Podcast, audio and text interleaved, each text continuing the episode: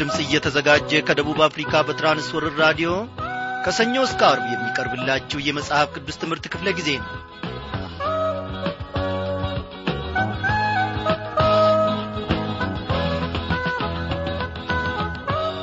በጌታ የተወደዳችሁ ክብሯን አድማጮች እንደምን አመሻችሁ?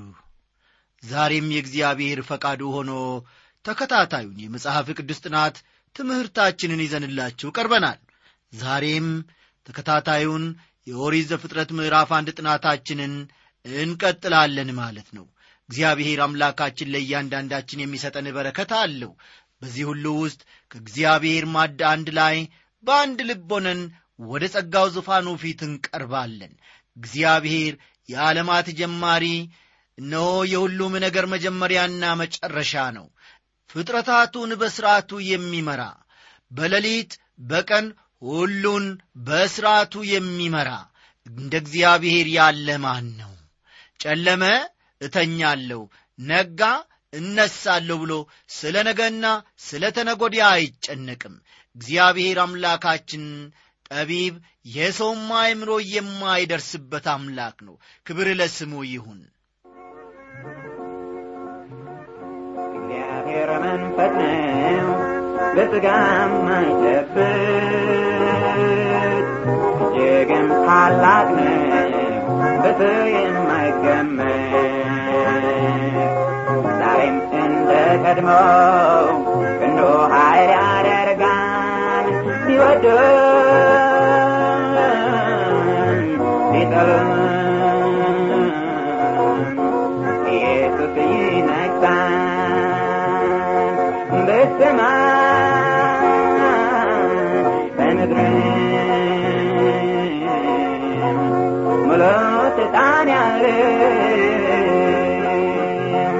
የሚለው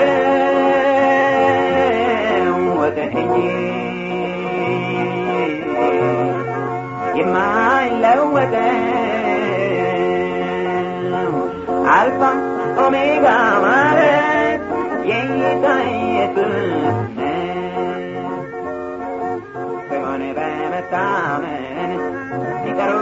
ይቀርባል።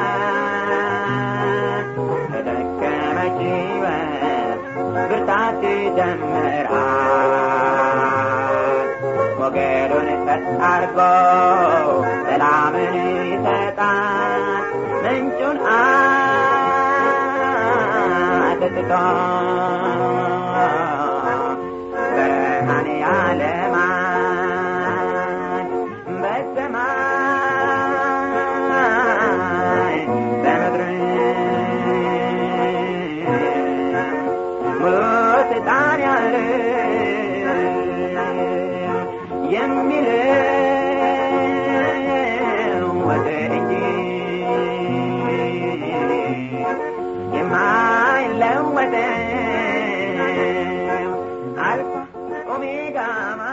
ተስፋዬ ጋቢሶ በዚህ ዝማሬ ስላገለገለን እግዚአብሔር ኑሮውንና አገልግሎቱን ይባርክ እያልን ወደ ዕለቱ ጸሎታችን እናልፋለን።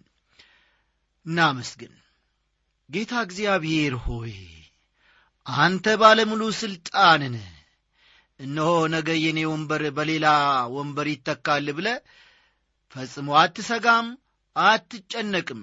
በመፍጠር ሂደትህ እግዚአብሔር ሆይ ከጎን ቆሞ ያማከረ ማንም የለም። የሠራው ሁሉ እግዚአብሔር ሆይ ትክክል ነው። የሚከስህ ተራራን ከፍ አደረግ ሸለቆንም ደግሞ ዝቅ አድርገ በዚያ ስፍራ መሠረትክ ብሎ እነሆ ሊያስተካክል የሚፈልግ ጥበበኛ ማን ነው እግዚአብሔር ሆይ ብቻህን በቂ ነህ።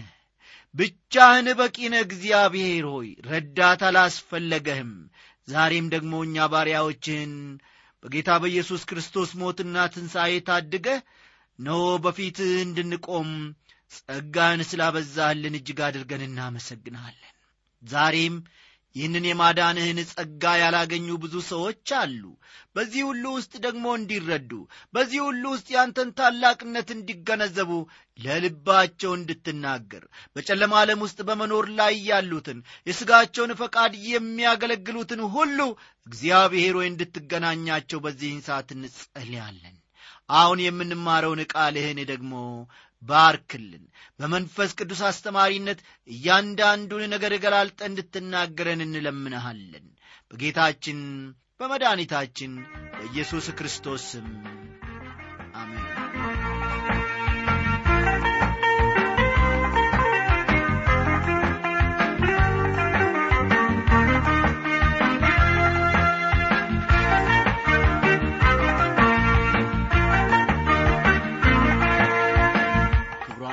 አድማጮች ባለፈው ክፍለ ጊዜ ጥናታችን ከኦሪት ዘፍጥረት ምዕራፍ አንድ ስለ ዓለማት አፈጣጠር ስንመለከት ነበረ። በመጀመሪያ እግዚአብሔር ሰማይና ምድርን ስለ መፍጠሩ ተመልክተናል።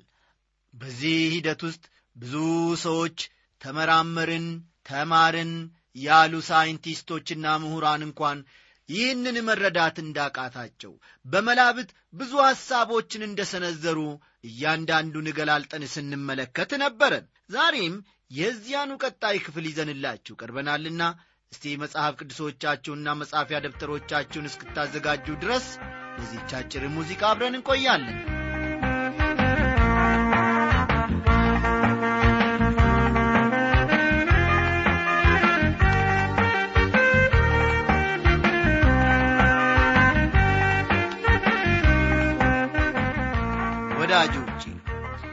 ፍጥረትን ወይም ደግሞ እግዚአብሔር የዓለማት ፈጣሪ እንደሆነ በእምነት ልንቀበል እንደሚገባን ከተመለከትን በኋላ በእምነት ከመቀበል በቀር ፍጥረታት መቼ ወይም እንዴት እንደተፈጠሩ በእርግጠኝነት መናገር የሚቻለው አንድ ስንኳ እንደሌለ ስንመለከት ነበረ። ፍጥረትን በተመለከተ በኦሪት ዘፍጥረት የተዘገበውን ስለ ፍጥረት ከሚያወሱ ሌሎች ታሪኮች ጋር ስናነጻጽረው በጣም የሚያስገርም መመሳሰል እንመለከታለን። አብዛኛዎቹ ሕዝቦች ስለ ፍጥረት መገኘት የየግላቸው አፈ ታሪክ አላቸው ምናልባትም ሁሉም ፍጥረትን በተመለከተ ኦሪት ዘፍጥረት የሚያቀርበውን ዘገባ በርዘውና ከልሰው በዚያ መልክ አቅርበውት ይሆናል። ለምሳሌ ያክል ከቀረቡት ገለጻዎች ሁሉ በጣም የተሻለ ነው የሚባለውን ባቢሎናውያን ስለ ፍጥረት መጀመር የሚያቀርቡትን ታሪክ እንመልከት። ባቢሎናውያን በጥርብ ድንጋዮች ላይ የቀረጹት ጽሑፍ የሚጀምረው ከምስቅልቅል ተነስቶ ነው። መጽሐፍ ቅዱስ ግን ፍጽምና ካለው ዓለም ይጀምራል ልብ በሉ። ባቢሎናውያን በጥርብ ድንጋዮች ላይ የቀረጹት ጽሑፍ ፍጥረት የሚጀምረው ከምስቅልቅል ተነስቶ እንደሆነ ነው የሚያመለክተው። መጽሐፍ ቅዱስ ግን ፍጽምና ካለው ዓለም ይጀምራል። በመጀመሪያ እግዚአብሔር ሰማይና ምድርን ፈጠረ ይላል። ስለ ፍጥረታት አጀማመር የሚያወሳው የባቢሎናውያን ትረካ የሰማይ አካላት ራሳቸው አማልክት ናቸው ይላል መጽሐፍ ቅዱስ ግን የሰማይ አካላት እንደ ሌላ ሁሉ ፍጡር እንጂ አማልክት አለመሆናቸውን ይናገራል። የባቢሎናውያን ስነ መለኮት ብዙ አማልክት ወይንም ደግሞ በእንግሊዝኛው አጠራሩ ፖሊቴዝምን ይቀበላል። መጽሐፍ ቅዱስ ግን የሁሉም ነገር ፈጣሪ የሆነ አንድ አምላክ ብቻ መኖሩን አስረግጦ ይናገራል። የባቢሎናውያን ትረካ እንደሚለው ፍጥረት ዓለም የአማልክት የእጅ ሥራ ውጤት ነው። ይህን ልብ በሉልኝ የባቢሎናውያን ትረካ እንደሚናገረው ወይም እንደሚገልጸው ፍጥረት ዓለም የአማልክት የእጅ ሥራ ውጤት ነው ይላል። መጽሐፍ ቅዱስ ግን ዓለማት በእግዚአብሔር ቃል እንደተገኙ ይናገራል። ባቢሎናውያን ስለ ፍጥረት አጀማመር የሚያቀርቡት ዘገባ ለሕፃናት ብቻ የሚስማማ ተረትን ይመስላል። ፍጹም ግራ የሚያጋባና የተምታታ ታሪክ ነው በሌላ በኩል ደግሞ የመጽሐፍ ቅዱስን ዘገባ ስንመለከተው ቅዱስና ዳኝ እንዲሁም የፍጥረታት ባለቤት የሆነውን አምላክ ህላዌ በማያሻማና በማያጠራጥር ሁኔታ ነው የሚያቀርበው። የባቢሎናውያን ስለ ፍጥረት አጀማመር የሚያቀርቡት ዘገባ ሙሉ በሙሉ እውነቴን ነው የምላችሁ ሙሉ በሙሉ ከሳይንስ ጋር የሚጻረር ነው። በሌላ በኩል ደግሞ የመጽሐፍ ቅዱስ ገለጻ ከእውነተኛ ሳይንስ ጋር ይስማማል ይጣጣማልም። እኔ የአዝጋሚ ለውጥ ሂደትን ወይም ኢቮሉሽንን የማልቀበለው ለእግዚአብሔርና ለመለኮታዊ መገለጥ ስፍራ ባለመስጠቱ ነው። የሰው ልጅን በኀጢአት መውደቅና የኀጢአትን እውነታ ፈጽሞ አይቀበልም። ማ? የአዝጋሚ ለውጥ ሂደት ወይም ኢቮሉሽን። ኢየሱስ ክርስቶስ ከድንግል ማርያም መወለዱንም ከቶ ፈጽሞ አያምንም ስለዚህ እኔም ሙሉ በሙሉ እቃወመዋለሁ። የሚያቀርበው ሐሳብም ስለዚህ ግዙፍ ዓለም አጀማመር ለተነሳውና ለሚነሳው ጥያቄ መልስ ይሆናል ብዬ ከቶውኑ አልገምትም። ኢቮሉሽን ወይም የአዝጋሚ ለውጥ ሂደት በፍጹም መልስ ወይም መፍትሄ የማያገኝላቸው ሦስት መሠረታዊ ጉዳዮች አሉ። እነርሱም በመጀመሪያ ደረጃ በባዶነትና በአንዳችነት ነገር መካከል ያለውን ክፍተት መሙላት አይችልም። ልብ በሉ። evolution ወይም የአዝጋሚ ለውጥ ሂደት በባዶነትና በአንዳችነት ነገር መካከል ያለውን ክፍተት ፈጽሞ መሙላት አይችልም። በሁለተኛ ደረጃ በአንዳች ነገርና በሕይወት መካከል ያለውን ክፍተት ይህ evolution ወይም የአዝጋሚ ለውጥ ሂደት ሊሞላው አይችልም በሦስተኛ ደረጃ በሕይወትና በስብዕና መካከል ማለትም የሰው ልጅ እንዴት ስለ ራሱ ያለውን ግንዛቤ ማዳበር እንደቻለና ስለ መምረጥ ነጻነት ለሚነሳው ጥያቄ መልስ የለውም አይሰጥምም። የፍጥረት አጀማመርን በተመለከተ አንዳንድ ጋዜጦችና መጽሔቶች በጣም የሚገርሙና ስሜትን የሚኮረክሩ ጽሑፎችን ይዘው ብቅ ይላሉ። በአንድ ወቅት ይህንን አስመልክተው ዕውቁ የመጽሐፍ ቅዱስ ምሁር ዶክተር መጊ ሲናገሩ እንዲህ አሉ። በአንድ ወቅት አሉ ይህንኑ ጉዳይ ሲያብራሩ በአንድ ወቅት ያነበብኩት ጽሑፍ ቴክሳስ በሚባለው የአሜሪካ ክፍለ አገር ውስጥ ባለች ስፍራ ዳይኖስረስ የተባለውን ግዙፍ አውሬ እግር እንዳገኙ ያመለክታል። ይህን ታሪክ ካነበብኩ ዓመታት ቢያልፍም ስለ ዳይኖስረስ በአካባቢው መኖር እርግጠኛ ይሆናሉ በማለት ጠብቀን ነበር።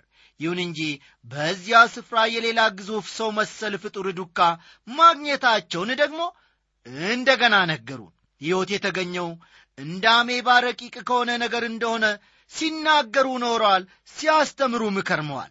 አሁን ደግሞ በዚህ ዘመን ካለነው ሰዎች ሁሉ የሚበልጥ የግዙፍ ሰው መሰል ፍጡር ዱካ ማግኘታቸውን ይነግሩናል ያስተምሩናል ውድ አድማጮቼ አዝጋሚ ለውጥ ወይም ኢቮሉሽን በሚቀጥሉት ጥቂት ዓመታት ከፍተኛ ክስረት እንደሚደርስበት እኔ አስባለሁ አምናለሁም በዚህ በያዝነው ምዕተ ዓመት መገባደጃ ላይ ይሄው አስተሳሰባቸው ዋጋ ቢስነቱ ይፋ እንደሚሆን አንዳንድ ሳይንቲስቶች አመልክተዋል። ምንም እንኳ ይህም በተመለከተ ብዙ ማለት ቢቻልም ከጊዜ እጥረት አኳያ ወደሚቀጥለው ጥያቄ ማለፍ እፈልጋለሁ። ሰዎች ፍጥረታትን ማን ፈጠረ? መቼ ፈጠረ? በሚሉት ጥያቄዎች አይወሰኑም። ለምን ፈጠረ? የሚለውንም ጨምረው ይጠይቃሉ። እኔ እንደማምነውና እንደማስበው ይህ በጣም አስፈላጊና ጠቃሚ ጥያቄ ነው ሲሉ ንግግራቸውን ደመደሙ። ዕውቁ የመጽሐፍ ቅዱስ ምሁር ዶክተር መጊ። አድማጮቼ የእግዚአብሔር ቃል እንደሚነግረን ይህ ዓለም የተፈጠረው እግዚአብሔርን ደስ ስላሰኘው ነው። ልብ በሉ። ይህ ዓለም የተፈጠረው እግዚአብሔርን ደስ ስላሰኘው ነው። ጌታችንና አምላካችን ሆይ አንተ ሁሉን እፈጥረሃልና ስለ ፈቃድህም ሆነዋልና ተፈጥረውማልና ክብር ውዳሴ ኃይልም ልትቀበል ይገባሃል ይላል። ራእይ ምዕራፍ አራት ቁጥር አሥራ አንድን ተመልከቱ። ራእይ ምዕራፍ አራት ቁጥር አሥራ አንድ። መፍጠር ስለፈለገ እግዚአብሔር ዓለማትን ፈጠረ። እርሱን ደስ ስላሰኘው ፈጠረው። ምናልባትም የምንኖርበትን ዓለም ላንወድ እንችላለን። እግዚአብሔር ግን ወዶታል። ፍጥረታትን ሲፈጥር የማንም ምክር አላስፈለገውም። የት ወይም ከማን መወለድ እንዳለብን እኛን ማማከር እግዚአብሔር አላስፈለገውም። እግዚአብሔር ዓለማትን የፈጠረበት ሁለተኛው ምክንያት ደግሞ ለገዛ ራሱ ክብር ነው ለገዛ ራሱ ክብር ነው። መጀመሪያ ፍጥረታት ሲፈጠሩ ፈጣሪያቸውን በዝማሬ እንዳመሰገኑ ከመጽሐፈ ኢዮብ ምዕራፍ 38 ቁጥር 7 እናነባለን። መጽሐፈ ኢዮብ ምዕራፍ 38 ቁጥር ሰባትም በኋላ ተመልከቱ። አጥቢያ ኮከቦች በአንድነት ሲዘምሩ የእግዚአብሔርም ልጆች ሁሉ ልል ሲሉ የሚልን ቃል እናነባለን ፍጥረት የተፈጠረው ለእግዚአብሔር ክብር ነው ወዳጆቼ። ይህንንም ትንቢተ ኢሳይያስ በሚከተለው ሁኔታ ሲገልጠው ለክብሬም የፈጠርኩትን የሠራሁትንና ያደረግኩትን ሁሉ ይላል። ኢሳይያስ ምዕራፍ 43 ቁጥር ሰባትን ይመለከቷል። እግዚአብሔር ፍጥረት ዓለምን ካለመኖር ወደ መኖር ያመጣው ለራሱ ክብር ነው ከዚህም በተጨማሪ እግዚአብሔር ሰውን የፈጠረው ከእርሱ ጋር ኅብረት እንዲያደርግ እንደሆነ የእግዚአብሔር ቃል ይነግረናል። ከሰው ጋር ኅብረት ማድረግ ስለፈለገ ከነፃ የመምረጥ ነፃነት ጋር እግዚአብሔር ሰውን ፈጠረው። ሮቦት መሰል ፍጡራንን ወይም አሻንጉሊት መሰል ፍጡራንን መፍጠር ለእግዚአብሔር ከቶ አያቅተውም። እግዚአብሔር ግን ኅብረት ማድረግን የፈለገው ነፃ የመምረጥና የመወሰን ምርጫ ካለው የሰው ልጅ ጋር እንጂ ከአሻንጉሊትና ከሮቦት ወይም በመሳሪያዎች ከሚንቀሳቀሱ ሰው መሰል ነገሮች ጋር ኅብረት ማድረግን እግዚአብሔር አልፈለገም። ሰው እርሱን እንዲመርጥ እርሱን እንዲወድና ለእርሱ ብቻ እንዲገዛ ለእርሱ ብቻ እንዲታዘዝ እግዚአብሔር ይፈልጋል። ውድ ወገኖቼ በዚህ በእግዚአብሔር ላይ አለማመን ባየለበትና በበዛበት ዘመን ሰዎች እግዚአብሔርን በሚሰድቡበትና ተቃውሟቸውን በግልጽ በሚያሳዩበት ዘመን እንደ ሰብአዊ ፍጡርነት ልታደርግ የሚገባ ትልቁ ውሳኔ ጌታ ኢየሱስ ክርስቶስን መምረጥ እንደሆነ በዚህች ምሽት ወገኔ ሆይ አበክሬ ልነግርህ እፈልጋለሁ። የሰማይና የምድር ፈጣሪ በሆነው በእግዚአብሔር አብ ማመን ልጁ ኢየሱስ ክርስቶስን አዳኝና ጌታ አድርጎ መቀበል ትልቅ መታደል ነው። ስለ መናገር ነጻነት ስለ መጻፍ ነጻነት ብዙ ሲወራ እንሰማለን አንብበናልም። አሁንም እየሰማን አሁንም እያነበብን ነው። በጣም የሚገርመው ግን ከእነዚህ ጮክ ብለው ወይም ድምፃቸውን ከፍ አድርገው ስለ ነጻነት ከሚሰብኩና ከሚያወሩ ሰዎች አብዛኛዎቹ ነጻነት ምን ማለት እንደሆነ እነርሱ ራሳቸው እንኳን አያውቁም ኢየሱስ ክርስቶስን እንደ አዳኝ ስንቀበል ብቻ ነው እውነተኛ ነጻነት ሊኖረን የሚችለው። በቃ እስቲ አሁን ደግሞ የዘፍጥረት መጽሐፍ መክፈቻ ቃል የሆነውን በመጀመሪያ እግዚአብሔር ሰማይና ምድርን ፈጠረ የሚለውን ባለ ግርማ ቃል እንመልከት። ማንም ሰው መጽሐፍ ቅዱስን የሚዘልቀው በዚህ ቃል አልፎ ነው እግዚአብሔር ፈጣሪ መሆኑን ማመን አለብህ ወዳጄ ሆይ። ወደ እግዚአብሔር የሚመጣ እግዚአብሔር እንዳለ ያምን ዘንድ ያስፈልገዋልና። በመጀመሪያ እግዚአብሔር ሰማይና ምድርን ፈጠረ። በመጀመሪያ ሲል መቼ እንደሆነ ስለማይታወቅ ልብ በሉ። መጀመሪያ ሲል መቼ እንደሆነ ስለማይታወቅ መጀመሪያውን ነው የሚናገረው። በሚሊዮን በቢሊዮን ወይም በሺህ ዓመታት ፈጽሞ ልትገምተው አትችልም ወዳጄ ሆይ። እርግጠኛ ሆኖ መናገር የሚችል ማንም የለም። ያ መጀመሪያ የት ነው? መቼ ነው? እግዚአብሔር ፈጠረ። አማርኛችን ፈጠረ የሚለውን ቃል ባራ ከሚለው የዕብራይስጥ ቃል የተወሰደ ሲሆን ከባዶ ነገር ፈጠረ ማለት ነው። ፈጠረ የሚለው ቃል በዕብራይስጡ ባራ የሚል ሲሆን ባራ ማለት ደግሞ በዕብራይስጥ ቋንቋ ከባዶ ነገር አንድን ነገር መፍጠር ማለት ነው። በኦሪት ዘፍጥረት ምዕራፍ አንድ ውስጥ ቃሉን የምናገኘው ሦስት ጊዜ ብቻ ነው። ምክንያቱም ስለ ሦስት የፍጥረት ሥራ ብቻ ነው በጽሑፍ የተላለፈልን። አንደኛው አንድን ነገር ከባዶ ነገር መፍጠር። በመጀመሪያ እግዚአብሔር ሰማይና ምድርን ፈጠረ ይላል ሁለተኛው ደግሞ የሕይወት መፈጠር። እግዚአብሔርም ታላላቅ አንበሬዎችን ውሃይቱ እንደ ወገኑ ያስገኘቻቸውን ተንቀሳቃሾቹን የዋን ፍጥረታት ሁሉ እንደ ወገኑ የሚበሩትን ወፎች ሁሉ ፈጠረ ይላል። ቁጥር 21 ላይ ተመልከቱ። ይህ የተለያዩ እንስሳትን መፍጠር ነው የሚያመለክተው። ሦስተኛ ደግሞ የሰው መፈጠር ነው። እግዚአብሔርም ሰውን በመልኩ ምን ያደረገ ይላል? ፈጠረ ይላል። ቁጥር 27 በፈጣሪ ልውናና በአዝጋሚ ለውጥ ሂደት በአንድነት አምናለሁ የሚለው አመለካከት በፍጹም መልስ ሊሆነን አይችልም። እስከ ሰው ልጅ መፈጠር ድረስ ያለውን በእግዚአብሔር የተፈጠረ የሰው ልጅ ግን የአዝጋሚ ለውጥ ውጤት እንደሆነ ሊያሳምነን ይሞክራል። በኦሪት ዘፍጥረት አንድ የተጠቀሱ ሰባት ቀናት ከምንገምተው በላይ ረጃጅሞች እንደሆኑ ይናገራሉ።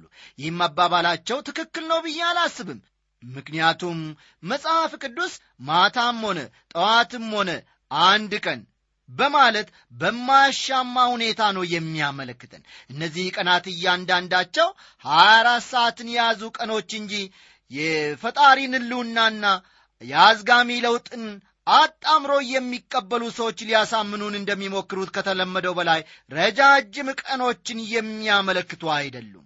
እግዚአብሔር ሰማይና ምድርን ፈጠረ ምድር የሰው ልጅ መኖሪያ ስለሆነች ከሌሎች ፍጥረታት ተለይታለች። ውድ አድማጮቼ እኔና እናንተ የእግዚአብሔር ፍጡራን ነን። የእግዚአብሔር ፍጡራን እንደ መጠን ደግሞ ከእኛ የሚፈለግ ነገር አለ። ያውም በእግዚአብሔር ማመን። አዎ ወገኖቼ እግዚአብሔር በመጀመሪያ ሰማይንና ምድርን ፈጠረ ይላል ቃሉ። ምንም እንኳ ካለፉት ጥቂት ዓመታት ጀምሮ ብዙ ሰዎች ይህን ቢሉም በቁጥር አንድና በቁጥር ሁለት መካከል ባለው የጊዜ ክፍተት ውስጥ ከፍተኛ ጥፋት እንደተደረገ አምናለሁ። ለዚህም ብዙ ማስረጃዎች ያሉ ይመስላል። እስቲ ይህን ሰፊና ግዙፍ ፍጥረት ተመልከቱ። የሰው ልጅ ጨረቃ ላይ ማረፉ እውነት ነው። አሁን አሁን ደግሞ ወደ ማርስ እየተጓዘ ነው። ይሁን እንጂ እዚያም ሄዶ ጠፍነትንና ባዶነትን ነው ያገኘው። ይህ ባዶነትና ጠፍነት በፍጥረት ዓለም የተከሰተው ጥፋት ውጤት ነው በተለይም ደግሞ ይህ የተጠቀሰው ምድርን በተመለከተ ነው። ምክንያቱም ምድር የሰው ልጅ መኖሪያ ናት። ስለ ምድር ሲናገር ምድርም ባዶ ነበረች አንዳችም አልነበረባትም ይላል። ጨለማም በጥልቁ ላይ ነበረ የሚለው የእግዚአብሔር ቃል መገኘት ኃይል በዚያ ስፍራ ለመኖሩን የሚያመለክት ነው። እስቲ ምድር ባዶ ነበረች አንዳችም አልነበረባትም የሚለውን ቃል ረጋ ብለን እንመልከት ምንም አልነበረባትም የሚለው ቶሁ ከሚለው የዕብራይስጡ ቃል የተወሰደ ሲሆን ትርጉሙም ጥፋት ከንቱ እንደማለት ነው። ባዶ የሚለውም ቃል እንዲሁ ቦሁ ከሚለው የዕብራይስጥ ቃል የተወሰደ ሲሆን ባዶነትን ከንቱነትን ነው የሚያመለክተው። ይህን አረፍተ ነገር በኢሳይያስ ትንቢት ስንመለከተው ደግሞ ሰማያትን የፈጠረ እግዚአብሔር እርሱ ምድርን የሠራና ያደረገ ያጸናትም መኖሪያ ልትሆን እንጂ ለከንቱ እንድትሆን ያልፈጠራት አምላክ እንደሆነ ይናገራል።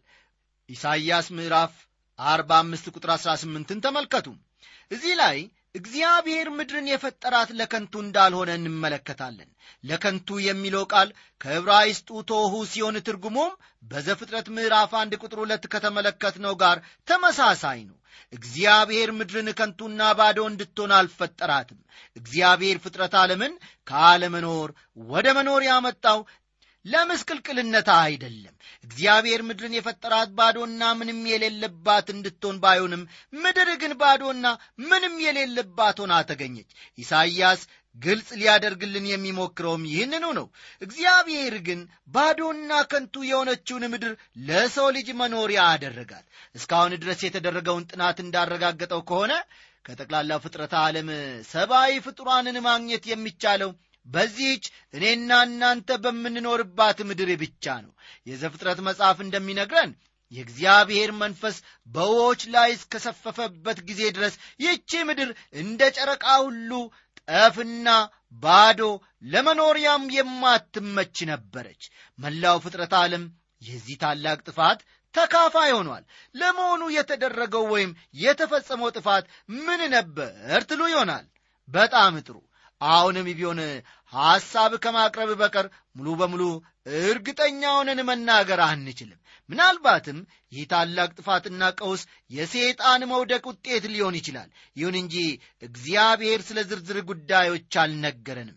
በጣም የሚያስገርመው በዘፍጥረት ምዕራፍ አንድ የሚሰጠን ገለጻ ቁጥብና ውስን መሆኑ ነው። የእግዚአብሔርን መንፈስ በውሃ ላይ ሰፎ ነበር ይላል። እዚህ ላይ ሰፎ የሚለው ቃል አንዲት ዶሮ ጫጩቶቿ ላይ ክንፎቿን ከምታሰፍበት ሁኔታ ጋር ተመሳሳይነት አለው። በውሃ ላይ ሰፎ ነበር።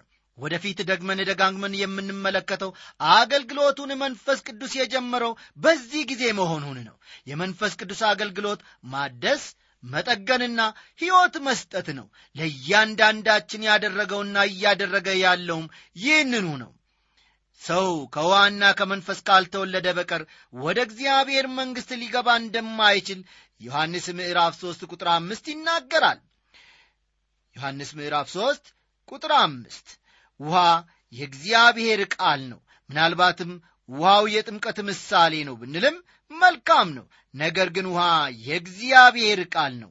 መንፈስ ቅዱስ ደግሞ የቃሉ ደራሲ ነው ይህን እውነት በሚገባ መረዳት እጅግ በጣም አስፈላጊ ነው። አሁን ደግሞ ቀጠላ አድርገን ስለ ምድር አመሰራረት በጥቂቱ እንመለከታለን። ባለፈው ትምህርታችን ስለ ዓለማት አመሰራረት ቁጥር አንድ ውስጥ በምድር ላይ ስለ ደረሰው ጥፋት ቁጥር ሁለት ውስጥ አሁን ደግሞ ምድር እንዴት በስድስት ቀን እንደተመሠረተች እንመለከታለን ማለት ነው። ከቁጥር ሦስት እስከ ሰላሳ አንድ ባለው ስፍራ ከቁጥር ሦስት እስከ ሰላሳ አንድ ባለው ስፍራ የምንመለከተው እንግዲህ ስለዚሁ ይሆናል ማለት ነው። ስለ ምድር አመሰራረት እዚህ ላይ በሚገባ እንድናስተውላቸው የሚያስፈልጉን አንዳንድ ነገሮች አሉ። ዘጻት ምዕራፍ 20 ቁጥር 11 ዘጻት ምዕራፍ 20 ቁጥር 11 እግዚአብሔር በስድስት ቀን ሰማይና ምድርን ባሕርንም ያለባቸውንም ሁሉ ፈጥሮ በሰባተኛው ቀን አርፏልና ይላል እንደምትመለከቱት ወገኖቼ በዚህ ቁጥር ፈጠረ የሚል ቃል አልተጠቀሰም። ሠራ የሚለውን ቃል ነው የተጠቀመው። የሚናገረው ስለ ተፈጠሩ ነገሮች ሳይሆን አስቀድሞ ከተፈጠሩ ነገሮች ስለ ተሠሩት ወይም ስለ ተበጁት ነገሮች ነው። ምናልባትም ፍጥረታት ከአለመኖር ወደ መኖር የመጡት ከቢሊዮን ዓመታት በፊት ሊሆን ይችላል። አስቀድመን እንደተናገርነው ግን በእርግጠኝነት መናገር አይቻልም። እግዚአብሔር ሕይወትን ፈጠረ በምድርም ላይ አኖረ። ምድር ላይ እንዲኖርም ሰውን ፈጠረ። የዘፍጥረት መጽሐፍን በጣም ጠቃሚ ከሚያደርጉት ነገሮች አንዱ እኛም የፍጥረታቱ ምድብ ስለሆን ነው። የመጀመሪያ ቀን እግዚአብሔር ምን አደረገ ነው የሚለን? እግዚአብሔር ብርሃን ይሁን አለ ይላል እግዚአብሔር ብርሃን ይሁን አለ። ብርሃንም ሆነ። እግዚአብሔር ብርሃኑ መልካም እንደሆነ አየ። እግዚአብሔርም ብርሃንንና ጨለማን ለየ። እግዚአብሔርም ብርሃኑን ቀን ብሎ ጠራው። ጨለማውንም ሌሊት አለው። ማታም ሆነ ጠዋትም ሆነ አንድ ቀን ይላል። ከቁጥር ሦስት እስከ አምስት ያለውን መመልከት ይቻላል። ኦሪት ዘፍጥረት ምዕራፍ አንድ ከቁጥር ሦስት እስከ አምስት። እዚህ ላይ የሚናገረው ሀያ አራት ሰዓታት ስላሉት ቀን ነው ከዚህ በተለየ መልኩ እንዴት ልንረዳው እንደምንችል አላውቅም። እግዚአብሔር ብርሃን ይሁን ማለቱን እዚህ ላይ ማስተዋል መቻል አለብን። በዚህ ምዕራፍ አስር ጊዜ እግዚአብሔር ይሁን ሲል እንመለከታለን። ብርሃን ይሁን አለ ጠፈር ይሁን አለ ከሰማይ በታች ያለው ውሃ በአንድ ስፍራ ይሰብሰብ አለ። በአንድ ወቅት አንድ ሰው እነዚህኑ ፍጥረታት አስመልክቶ አስሩ የተፈጥሮ ትእዛዛት ብሏቸዋል አስሩ መለኮታዊ ትእዛዛት ልንላቸውም እንችላለን። እግዚአብሔርም ብርሃን ይሁን አለ እግዚአብሔር ለመጀመሪያ ጊዜ ሲናገር የምንመለከተው ይህን ቃል ነው። በቅዱሳት መጻሕፍት ሰፍረው የምናገኛቸው የመጀመሪያዎቹ ቃላት ናቸው። በሁለተኛ ቀን እግዚአብሔር ጠፈርን አደረገ። እግዚአብሔርም በውኆች መካከል ጠፈር ይሁን በውሃና በውሃ መካከልም ይከፈላለ ይላል። ቁጥር ስድስት ጠፈር የሚለው የአማርኛው ቃል ራቂያ ከሚለው የዕብራይስጡ ቃል የተወሰደ ሲሆን አየር እንደማለት ይሆናል። በውሃና በውሃ መካከል ይከፈል ሲል ምን ማለቱ ነው? ከበላያችንም ከበታቻችንም ውሃ ነበር ማለት ነው። በቁጥር ሰባትና ስምንት ላይ እንዲህ የሚልን ቃል እናገኛለን። እግዚአብሔርም ጠፈርን አደረገ ከጠፈር በታችና ከጠፈር በላይ ያሉት ውሆችን ለየ።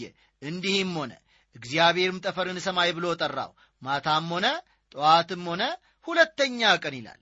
በመጽሐፍ ቅዱስ ውስጥ ሦስት ሰማዮች መኖራቸው ተጠቅሷል። ጌታ ኢየሱስ ስለ ሰማይ ወፎች ተናግሯል። በዚህ ቁጥር የሚገልጸውም ስለዚሁ እንደሆነ አስባለሁ። ሁለተኛው ሰማይ ደግሞ ፀሐይ ጨረቃ ከዋክብት ያሉበት ነው። ሦስተኛው ሰማይ የእግዚአብሔር ማደሪያ የእግዚአብሔር መኖሪያ ነው። እግዚአብሔር ስለዚህ ድንቅ አሰራሩና አፈጣጠሩ እጅግ የተመሰገነ ነው የዛሬው ጥናታችን እዚህ ላይ ያበቃል። ደህና አደሩ